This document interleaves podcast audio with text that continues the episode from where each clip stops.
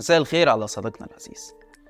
في البداية بنهني السيسي مقدما على فوزه الكاسح بانتخابات الرئاسة المصرية اللي شهدت إقبال تاريخي طبعا. والناس كلها نزلت عن قناعة تامة بمشروع السيسي اللي مش عارفينه. ونتمنى إنه يستمر في قيادة البلد للتقدم والازدهار السياسي والاقتصادي اللي عايشينه بقالنا عشر سنين. مسرحية الانتخابات الرئاسية بدأت امبارح وهتستمر معانا لحد بكرة التلات. واللي بيتنافس فيها السيسي مع ثلاث مرشحين اختارهم بنفسه وهم رئيس حزب الوفد عبد السند يمامة ورئيس الحزب المصري الديمقراطي فريد زهران ورئيس حزب الشعب الجمهوري حازم عمر. الصراحة كان نفسنا الحلقة النهاردة تكون بتعبر عن انتخابات حقيقية نتيجتها غير معروفة مسبقا واللي طبعا ما شفناهاش في تاريخ مصر إلا في 2012 لما فاز الرئيس محمد مرسي الله يرحمه على منافسه الفريق أحمد شفيق. بعد الانقلاب اللي عمله السيسي على الرئيس مرسي تم إجراء ثلاث انتخابات رئاسية مسبوقة النتيجة. الأولى سنة 2014 وفاز بيها السيسي قصاد مرشح الكومبارس حمدين صباح. والثانية في 2018 وفاز بيها برضه السيسي قصاد مرشح الزنقة موسى مصطفى موسى. واللي شغالة دي التالتة واللي السيسي عمل فيها أوكازيون. ونزل بثلاث مرشحين قصاده. قال يعني كده انتخابات تعددية. الملاحظ بقى في كل الانتخابات اللي فاتت كان مطبلين سيادة الرئيس بيرفعوا شعار للمرحلة يناسب السيسي ويتقال عليه رجل المرحلة. يعني أول انتخابات يقول لك السيسي هو الوحيد القادر على قيادة مصر بعد 2013 وهو اللي أطاح بالإخوان والراجل من حقه بقى الرئاسة. وهو لو ما عجبكش ميدان التحرير موجود. وتاني مرة كانت الحجة إنه لسه ما خلصش مشاريعه واللي محتاجة وقت عشان نشوف إنجازاته. وفي 2020 هتشوفوا مصر كده.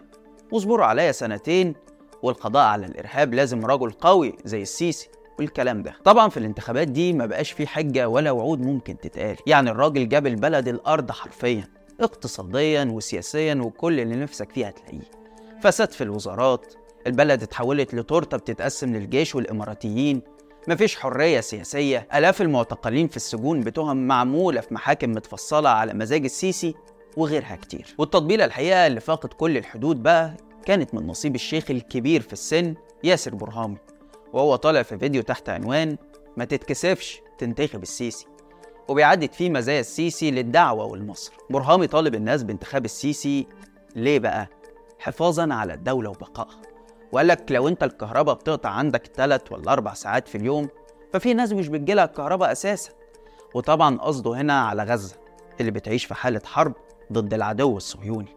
لا ده أنا هاخد الموقف ده حفاظا على الدولة ومصلحتها بناء على إن الموقف السياسي ده ده اهون ما أعطيه من أجل أن أحافظ على بقائنا كدولة تقاوم سيل جارف من التغيير ولذلك أنا مش عايزكم تبقوا. كأنكم مكسوفين من إن أنتم بتختاروا الرئيس السيسي لا يا اخوانا أنا بقول لكم ده معطيات أهي المعطيات دي إن أنا ده أكثر من يمكن أن يقود الدولة في الظروف الصعبة دي. ليه؟ لأن أنا عندي مين تاني يعني؟ أنا ما عنديش حد تاني. ما عنديش بدائل أخرى. الوضع الاقتصادي وحش جدا. طب وأنت دلوقتي في هناك ما هو أسوأ؟ أه هناك ما هو أسوأ. الأكل والشرب غالي بس موجود. وإحنا عايزين يعني الناس تقعد الأربع أيام ما يجيلهمش كهرباء غير ساعتين. وأنتوا بتتقطع عندكم إيه؟ ساعتين في اليوم. ماشي كده؟ أنا بقول أنا بقول وجود الدولة مهم جدا. لوجود الدعوة عندهم سلبيات.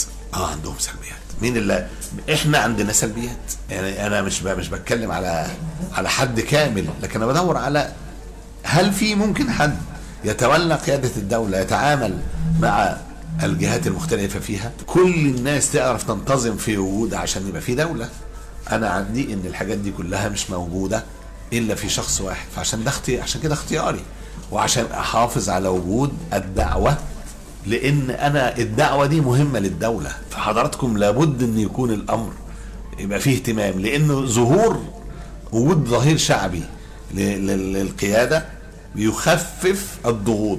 وأنا فعلا مش عايز أخسرهم مش عايز أخسر المؤسسة الحاكمة حاليا اللي هي المؤسسة العسكرية ومن يتبعها. اللي على شاكلة ياسر برهامي اللي المفروض إنهم دعاة وبيحسوا الناس على طاعة ربنا مش هتلاقيهم غير في مواسم الانتخابات. اللي بيطلعوا فيها بأوامر سيادة الضابط يوجبوا مع السيسي بكلمتين. زيهم زي بنرات الانتخابات لكن ولا هتلاقيهم بيظهروا والإسلام بيتهاجم أو يقولوا رأيهم في اللي بيعملوا الاحتلال في غزة. وطبعا غزة صديقي العزيز السيسي وأنصاره مش بيشوفوها غير فرصة لتثبيت ودعم بقائه في السلطة. ودرس للمصريين اللي مش عاجبهم أوضاعهم المعيشية الصعبة. إيه هي الرسالة اللي السيسي وأنصاره عايزين يخرجوا بيها من الانتخابات الرئاسية؟ وإزاي السيسي هيتعامل مع قضية التهجير اللي بيواجهها الفلسطينيين في غزة. ده اللي هنحاول نعرفه مع بعض في حلقة النهاردة. بس قبل ما نبدأ ما تنساش تعمل لايك وتشارك الحلقة مع أصحابك ولو عايز تدعم المحتوى اللي إحنا بنقدمه اشترك في القناة. أنا عبد الرحمن عمر وده برنامج الحكاية.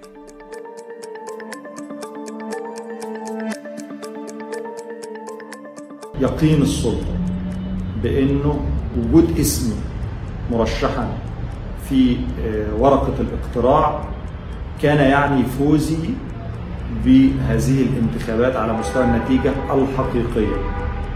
أنا قلت دايما هنفرق بين ما بين النتيجة المعلنة والنتيجة الحقيقية لم يكن يساورني أي شك. وقراءتي دي هي كانت موجودة عند السلطة لذلك آه، قررت أن تتحمل آه، يعني فضيحة منعي من الترشح للانتخابات من الأساس. لأنها آه، تعرف حجم التأييد. ليس لشخصي في المقام الأول وإنما لما أمثله من فكرة التغيير السلمي الديمقراطي في مقابل تدني شعبية مرشح السلطة إلى درجة لا أظن أن سبق أن آه، يعني عانى منها رئيس مصري آه، منذ الإعلان الجمهورية. وطبعا إحنا ممنوعين في مصر في هذه العشر سنوات من أبسط حقوقنا ومن بينها الحق في إجراء استطلاعات للرأي. أهلا بيكم. أحمد الطنطاوي طلع عمل حوار من يومين مع وكالة رويترز واتكلم عن إزاي نظام السيسي منعه من الترشح للانتخابات الرئاسية. اللي قال إنه كان عارف إنه هيفوز في نتائجها الحقيقية وإن النظام كان عارف ده كويس وفضل إنه يتحمل فضيحة منعه من الترشح من الأول علشان ما يوجعش دماغه بيه بعد كده. الحقيقة يا صديقي إن الطنطاوي هو أكتر واحد يكشف لك مسرحية الانتخابات اللي إحنا عايشينها. يعني واحد بقاله أكتر من سنة تقريبا بيتكلم عن نيته الترشح ولما حواليه مؤيدين من كافة التيارات. مش عارف يجمع توكيلات يخوض بيها سباق الانتخابات الرئاسية مش ينجح حتى. في حين إننا هنلاقي ثلاثة المفروض إنهم منافسين للسيسي وقدروا يجمعوا التوكيلات بسهولة رغم إن غالبية الناس ولا سمعت عنهم. ويمكن حتى هم كمان ما كانوش عارفين إنهم هيترشحوا غير قبلها بكام يوم لما جات لهم التعليمات. طيب خلينا نتكلم عن ملامح الانتخابات الرئاسية. ورسالة السيسي اللي عايز يوصلها للناس من خلال المطبلاتية سواء بقى إعلاميين أو شيوخ زي ياسر برهامي كده. الرسالة الأولى اللي عايز يوصلها السيسي للناس هي إنه الوحيد اللي يقدر يحميهم من الخطر المجهول اللي محدش عارفه غيره وإنهم ما يبقوش زي غزة اللي ولا فيها أكل ولا شرب ولا حياة من الأساس بسبب القصف الغاشم للاحتلال الإسرائيلي على قطاع غزة لأكتر من شهرين. طب يا سيسي ما إحنا بقالنا أكتر من خمسين سنة عايشين في الحالة دي. من ساعة ما انتهت حرب أكتوبر. فإيه الجديد بقى اللي أنت بتقدمه؟ وليه مصر تمن على الناس بحاجة أنت مالكش دور فيها؟ ولا حتى كنت دخلت الجيش ساعتها؟ الحاجة التانية إنك يا سيسي أو يا شيخ برهامي ما ينفعش تتاجر بآلام إخواتنا الفلسطينيين عشان مصلحتك الشخصية. ما المصريين كلهم تقريبا شايفين اللي بيحصل في غزة وكل واحد نفسه ينصرهم بأي وسيلة ممكنة. بس أنت اللي منع حتى مجرد التضامن معاهم بالتظاهر. ده غير إنك كمان سبب من أسباب معاناة أهلينا في غزة بسبب الحصار اللي أنت مشارك فيه الصهاينة في حصار أهالينا في قطاع غزة وعدم إيصال مساعدات ليهم ومش هقولك مساعدات منك لأ ده حتى المساعدات اللي بتتبعت لهم من الدول التانية مش عارف تدخلها من معبر رفح بسبب إنك مستني إذن من أصدقائك الصهاينة. مش كده وبس. ده أنت بتتفاوض بالحرب والعدوان على أهلنا في غزة عشان مصالحك الشخصية في التقارب مع الغرب ودعم حكمك وأخذ قروض جديدة. وغضهم الطرف على انتهاكاتك بحق آلاف المصريين اللي في سجونك اللي كل ذنبهم إنهم رافضين حكمك. ويمكن في كتير منهم كمان متاخد بدون سبب من الأساس. نيجي بقى للرسالة التانية اللي عايز يوصلها السيسي للمصريين وهي إن السيسي أنسب واحد للمرحلة دي بسبب عدم وجود بديل مناسب بين المرشحين. وهو اللي نعرفه أحسن من اللي ما نعرفوش. واصبروا معايا ست سنين لحد 2030 والدنيا هتبقى زي الفل. والحقيقة برضو إن دي حجة واهية بسبب إن السيسي نفسه على مدار سنوات حكمه تعمد إقصاء أي منافس محتمل ليه على السلطة سواء أعلن نيته للترشح أو ما أعلنش. فمن أول يوم ليه في الحكم غير معظم المجلس العسكري وغير وزير الدفاع أكتر من مرة. من أول صدق صبحي اللي كانوا أكلين شاربين منقلبين مع بعض لحد بقى بقية الوزراء وقادة الجيوش زي أحمد وصفي. ده غير بقى اللي اتجننوا وفكروا ينافسوه بجد زي سامي عنان وأحمد قنصوة واللي سجنهم ونكل بيهم عشان ينتهي دورهم نهائيا في المشهد المصري ومحدش يسمع لهم صوت. لحد بقى أحمد الطنطاوي اللي ما سمحلوش بالترشح وفي الغالب بعد ما المولد ينفض والاحتفالات الرئاسية تنتهي هيلاقي له كده تهمة تليق بيه ويسجنه بسببها إلى أن يشاء الله. الملاحظ بقى في الدعاية اللي بيعملها السيسي إنه ولا قدم وعود اقتصادية ولا حتى برنامج انتخابي هينفذه وده ليه أسباب. أول حاجة إن السيسي فشل في كل الوعود السابقة اللي قدم بيها نفسه من ساعة ترشحه للانتخابات في 2014 ولكنه تقريبا عمل عكس كل حاجة قالها زي مثلا أنا عايز أغني الناس مفيش ارتفاع في الأسعار يا مصريين اصبروا عليا سنتين مصر هتبقى قد الدنيا. فقال لك بقى خدها من قصرها واسكت أحسن بدل ما يتعمل لي فيديوهات عن الوعود دي في برنامج الحكاية. تاني حاجة هي النظرة الفوقية اللي بيشوف بيها السيسي الشعب المصري واللي بالنسبة له هو بيفهم أحسن منه ومحدش عنده العلم اللي ربنا نزله عليه لدرجة إن في مرة خدته الجلالة وقال لك ففهمناها سليمان قال يعني ربنا نزل عليه فهم وعلم زي اللي نزله على سيدنا سليمان. والله العظيم ثلاثة أنتوا ما شايفين كرم ربنا عليكم قد إيه؟ والله العظيم. ففهمناها سليمان. ده غير إنه شايف نفسه كبير على المحاسبة. وقال كذا مرة قبل كده أنا ربنا بس اللي هيحاسبني. وشايف بقى إنه ليه أفضال على المصريين. من إنقاذ مصيرهم اللي كانوا هيواجهوه لا قدر الله لو فضلت الديمقراطية شغالة والرئيس مرسي كمل مدته. فالراجل ليه أفضال على المصريين. عيب بقى حد يرفع عينه في وشه ويطالبه بإنجازات. وأنا كإنسان منكم أمين معاكم وأمين عليكم. واللي هيحاسبني مين؟ ربنا. بالمناسبة حسابكم أنتوا سهل قوي. السيسي صديقي العزيز حالة الغرور اللي عايشها في حكمه طالت كل الناس بسبب الظلم والفشل الاقتصادي اللي المواطنين هم أكتر المتضررين منه واللي نزلت طبقات منهم كانت عايشة حياة مسطورة ومش بتحتاج تشتغل شغلانتين وتلاتة عشان تكفي احتياجاتها اليومية. المهندس يحيى عبد الهادي المعتقل السابق في سجون السيسي كتب مقال على فيسبوك قبل ما يحذفه وجه فيه رسالة للسيسي طالبه فيها بالإفراج عن سجناء الرأي. وكمان انتقد مسرحية الانتخابات الرئاسية والدعاية المكثفة للسيسي اللي في الشوارع وهنقتبس من كلامه الجزء ده. مصر تسخر مما يحدث وتكتم ضحكتها ولا تسمعك إلا ما يرضيك ولا يؤذيها. وأعيذك ساعة الحساب آجلا أو عاجلا أن تكون أول المحاسبين ولن تجد عندها أحدا من هؤلاء المنافقين المجرمين حولك سيكونون مشغولين بالرقص لغيرك. فولاؤهم للمنصب لا لشاغله. وده بالظبط اللي حصل لمبارك وكل الرؤساء اللي قبله وإعلاميين مبارك نفسهم اللي كانوا بيطبلوا له ويأيدوه في كل القرارات انقلبوا عليه بعد ثورة يناير وبقت الثورة حلوة. ودلوقتي مع الرئيس المشير رجل المرحلة والفيديوهات موجودة والنت مش مخلي حد نفسه في حاجة. إحنا كنا مذلولين يا جماعة إحنا كنا في حالة ذل. لا يمكن هيجي أسوأ من اللي كنا فيه. لا يمكن هيجي ذل ومهانة قد اللي كنا فيها. كان الناس بتتضرب في الأقسام قدام مراتاتهم وأمهاتهم بالجزم وبالبراطيش. كانوا بيتخوزقوا كانوا بيطلعوا امهم كانوا بيعملوا فيهم كل حاجة. إحنا كنا في عصر أسود ومهبب. خلونا أتكلم بقى وأقول. نيجي بقى لموضوع مهم جدا وهي القضية الفلسطينية وجرائم الاحتلال اللي بيمارسها ليل نهار في قطاع غزة. وسط صمت من حكام الدول العربية والأجنبية. الاحتلال الإسرائيلي في الفترة الأخيرة بقى بيشن عملية قصف عشوائية عنيفة ضد المدنيين في قطاع غزة. يداري بيها فضايحه اللي بتكبدها له المقاومة يوميا في الأرواح والعتاد. لكن نتيجة القصف والاستهداف العشوائي للمدنيين ظهرت مشاهد لفلسطينيين وهم بينزحوا قرب معبر رفح.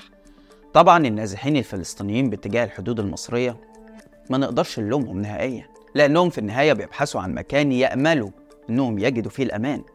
بعد ما قطاع غزة بقى مهدد كليا بالقصف العشوائي من عدو مش بيفرق ما بين مدنيين وأطفال ونساء وعناصر المقاومة. وكل هدفه إنه يقتل أكبر عدد من اللي يقدر عليه في قطاع غزة. مخطط التهجير اللي بيتم نحو الحدود المصرية رغم إن السيسي أعلن رفضه ليه من بداية الحرب لكنه أصبح واقع على الأرض. وده السبب فيه بعد الاحتلال هو موقف السيسي المخزي اللي راهن معبر رفح تحت رحمة الاحتلال الإسرائيلي يفتحوا بأمرهم ويقفلوا بأمر منهم ويدخل ويخرج اللي الاحتلال يوافق عليه. الحصار اللي السيسي مشارك فيه مع الاحتلال لازم ينتهي لأنه خطر على مصر قبل ما يكون خطر على القضية الفلسطينية نفسها. السيسي يا صديقي العزيز بيتعامل مع أمن مصر بالمصلحة. يعني يشوف إيه اللي يعزز سلطته ويقوي بقائه في السلطة ويعمله. وأنا هقول لك إزاي. في مايو سنة 2015 السيسي وجه الجيش المصري والقوات الجوية بالقيام بعملية داخل الحدود الليبية ضد تنظيم الدولة الإسلامية داعش. ردا على إعدام التنظيم ل 21 مسيحي مصري على إحدى السواحل الليبية. والسيسي بعدها في 2020 أعلن خلال تفقده للقوات المصرية على الجبهة الغربية إن الجيش مستعد لتنفيذ أي مهام سواء داخل مصر أو خارجها في إشارة لليبيا يعني.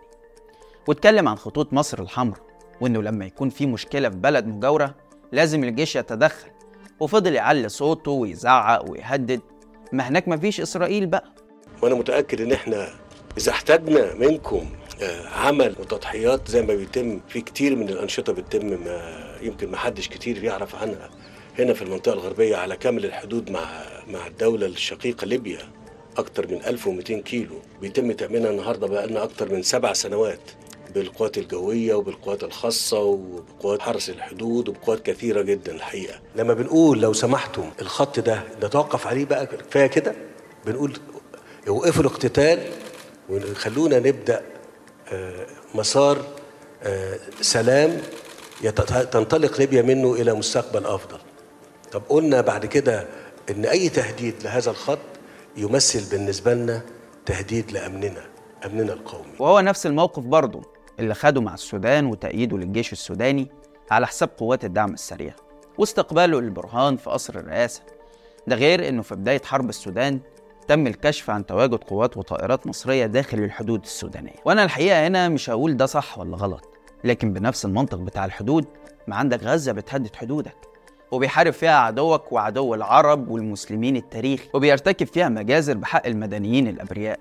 تيجي هنا بقى تلاقي السيسي جاب ورا وبيكلم الجيش عن ضبط النفس وأخذ قرارات غير مدروسة. وحتى في أزمة سد النهضة اللي بتهدد أمن مصر المائي وحياة المصريين تلاقيه بيهزر مع رئيس الوزراء الإثيوبي ويقول له قول والله والله. ويقعد قصاده مكسوف والتاني حاطط رجل على رجل. الحرب في غزة بتوسع الفجوة اللي بين الشعب وبين السيسي لأنه صبر واستحمل على أزمات كتير اقتصادية وسياسية من أول أيام الانقلاب واختاما بخذلان إخواتنا. في غزة. اللي مش طالبين منه لا سمح الله أي حاجة غير فتح المعبر لمرور المساعدات الإنسانية. في النهاية بنتمنى لكل أهلنا في غزة السلامة وإن ربنا ينصرهم على عدوهم وعدونا في القريب العاجل إن شاء الله. والأكيد إننا مش هننسى كل اللي خذلوه. بس كده. لحد هنا والحلقة خلصت. شارك الحلقة لو عجبتك وتابع حساب شباك وحسابي على الإنستجرام هتلاقي اللينك في الوصف. واستنانا كل يوم اتنين وجمعة. الساعة 8 بالليل بتوقيت القاهرة في حلقة جديدة من برنامج إيه الحكاية؟ سلام.